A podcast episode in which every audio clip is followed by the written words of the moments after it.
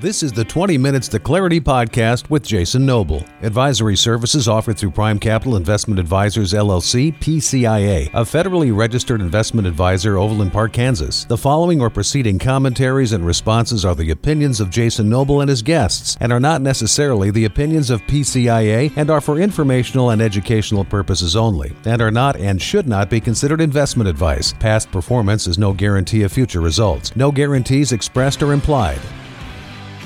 Welcome to the twenty Minutes to Clarity podcast with Jason Noble, featuring down-to-earth interviews with people like the professional athletes we work with, the closet millionaires, the enterprising entrepreneurs, and others we have the pleasure of calling clients and business partners. Each podcast focuses on candid, one-on-one conversations with incredible people who share their journey to success, including the mistakes they've made along the way, the hard work it took to grow their net worth, and relatable elements of their life stories that you won't hear anywhere else. Now, here's Jason. Welcome to twenty Minutes of Clarity. I have Bilal Little and Devon Drew with D F D Partners with me today. I'm going to turn it over to them to introduce D F D Partners along with themselves. Welcome, team. Thank you so much for having us. On behalf of myself and my president, Bilal Little, couldn't be more excited to be here. My name is Devon Drew, founder and C E O of D F D Partners. A lot of people don't know this. D F D actually stands for Diligence Fund Distributors, and not my initials. Um, essentially, a good way to, to think about what D F D is, let's call it the match dot com for, for investment management professionals, right? That's probably the easiest way to do it. Uh, a little bit about myself before I pass along to Bilal. Uh, sixteen years within asset and wealth manage, uh, within asset and wealth management. Prior to founding D F D Partners, I was a senior executive at uh, the very small Vanguard group, uh, right around nine trillion dollars. Uh, before that, I was at organizations like American Century, J P. Morgan, and and Merrill Lynch. Um, been a been a great sixteen years, but you know, it definitely was time to to venture out and take my knowledge and and and and, uh, and, and be the founder of D F D Partners. And would love to pass along to Bilal. Yeah, no, Devon, I think you nailed it on that. So, uh, Bilal Little, seventeen years of uh, experience within distribution. Uh, I spent my career really at two firms, Neuberger Berman uh, for the early stages of my career um, while we were owned under Lehman Brothers. So I was able to withstand the uh, financial crisis. Interesting stories there. But uh, in twenty fifteen, while I was uh, doing uh, the executive program at U S C uh, to get my M B A, I joined BlackRock. Uh, and I was at BlackRock for six and a half years. And uh, last year, uh, Devon and I um, you know, decided to really take D F D to the next level. And it was really because of his vision, partnership, and uh, just uh, the fact that we go way back. So we've known each other for, for about fifteen years. So deep relationship. Now, way back. I think I think I heard this, that y'all went through a curriculum together at one point uh, when you first met. Yeah. Hey, so, I didn't tell a story. I wouldn't call it a curriculum. Yeah. So, you know, it was actually the Series Seven. And, you know, and, and Bilal was at uh, Neuberger at the time. I was actually at, at a chop shop called West Rock Advisors, where my boss, my boss at West Rock Advisors, my sales manager, was none other than Josh Brown of uh, of, of, oh, of what a small world, Old Wealth Management. So um, at that time, they give you, you know, and there's no excuse, by the way, Bilal.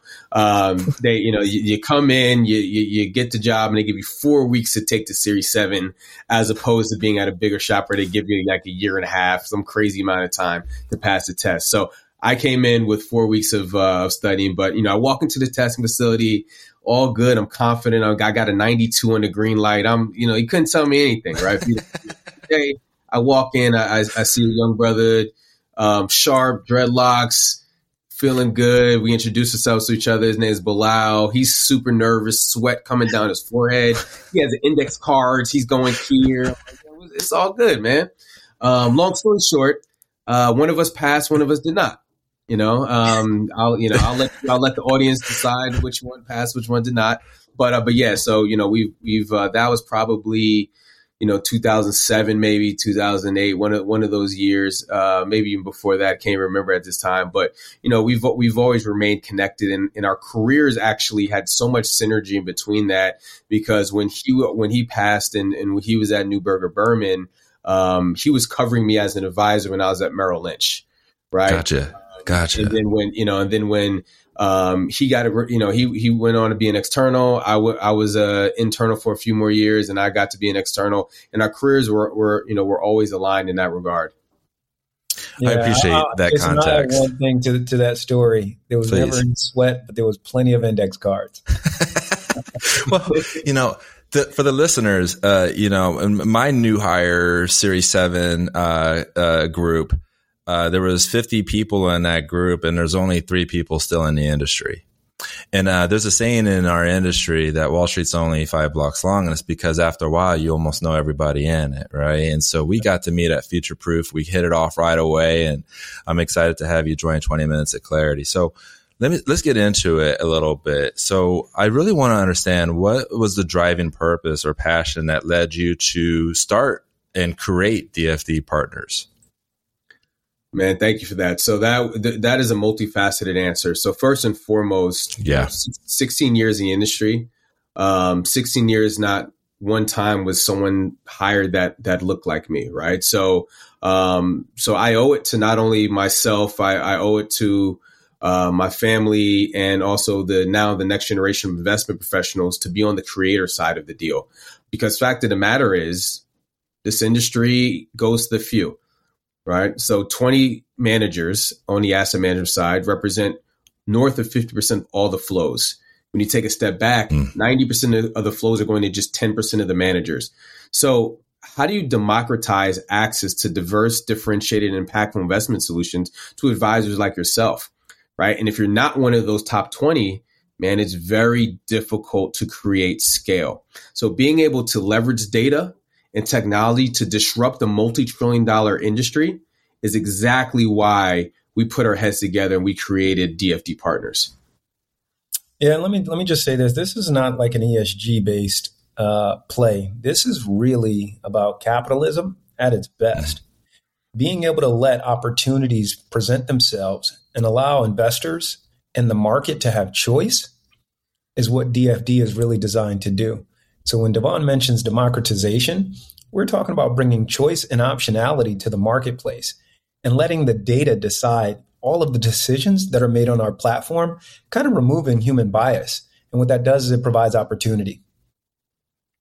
Okay. I, I think this is a really good segue into such an important topic. When you look at the like public markets, and you have, there's little diversion on one fund doing better than the other. Yeah, there's a little bit there, but It's it's getting smaller and smaller with technology and resources coming into that space. But on the public markets, we do see a wide range in relation to the median return of the pu- private markets to the returns that we're seeing in that space. So with those return ranges getting wider from fund manager to fund manager, especially in like the venture capital space within the private markets, how does one do proper due diligence on these fund managers to account for this wide gap? Because of what you're doing with within the D F D Partners, it's going to put a little bit more on there with the advisor and the client. So how how would one go about the due diligence? Yeah, it is. It is the V C space is tough, right? The widest delta in all of investment management is on the V C side, which is why when a Andreessen comes out with a new fund or a Sequoia comes out with a new fund, it is gobbled up within a second, because the the difference between top quartile and bottom quartile is wider than any other space in the investment community. So for us at D F D, um, it starts and ends with due diligence, right? So if a fund doesn't pass our due diligence, it doesn't it doesn't come on our platform. Our due diligence, right? So we're doing, not only doing background checks, in some cases we'll actually do on-site visits. Uh, we have two uh, independent research uh, groups that we use. We have a we have a head of a manager research, which is um, this gentleman, twenty years in the industry, um, working with venture capital funds. And then we also use an organization called Revere, uh, which is, we want it to be unbiased, right? Which is essentially the Morningstar of venture capital um, research, right? So being able to have the multifaceted approach of due diligence allows us to feel comfortable enough to show a venture capital fund to advisors like yourself, but also knowing that, um, quite frankly, it's going to be a smaller allocation in your book of business. Uh, but being a smaller allocation has that much more of an opportunity to create outsized returns uh, if and when they hit it out the park. And, and, and let me add this, like due diligence is about building trust. right? Everything in the financial markets is all about trust, and due diligence provides clarity, transparency. And quite frankly, if we had better due diligence, we wouldn't have this F T X-based debacle on the crypto side, right? So, so due diligence, like Devon mentioned, it is in our D N A, it's our fabric, it's everything that we stand for as the launch pad for any manager to be on the platform. Uh, that was, that, that was okay. I really appreciate the, the commentary there. And wh- I think one of the things that we talked about, and you mentioned this earlier, information is truly the gateway to whatever level of success that you want. I truly believe in a culture of continual learning and, and staying in that culture.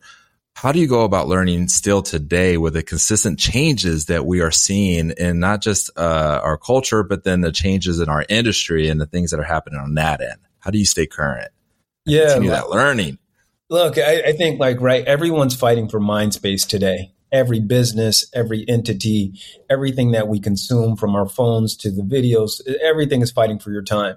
And from learn from a learning perspective, I think you have to like not only play games with yourself, but set goals, but kind of gamify that whole education process, right? Like, hey, how can I read a book in a month? Or Um, you know, what what what what what can what content do I want to consume over the next couple of weeks? And all of that is kind of pouring into that whole learning journey and experience. Today, you notice the attention span is probably shortened to probably three to five minutes, you know, from sitting in the class for an hour like we all probably used to do. And also there are so many different mediums. So I think switching it up, right? I still write notes on a notepad so I can remember things. But I also listen to podcasts, I watch YouTube videos, and anytime someone shares their perspective, I, I'm totally open and transparent to various perspectives. But I personally, I like to fact check everybody, because if I'm limited to only what you know, then I only have your perspective. And today we have access to the internet, and that allows us to at least formulate a more comprehensive and complete perspective on anything that we want to learn today. Like, think about it. You can learn Japanese on your own in your in your basement if you wanted to. You can. you and, can. And Devon, like, but you can. You can do that. It, it's just a matter of like, what is your will, skill, and drive to do that, right? And and then how do you apply it?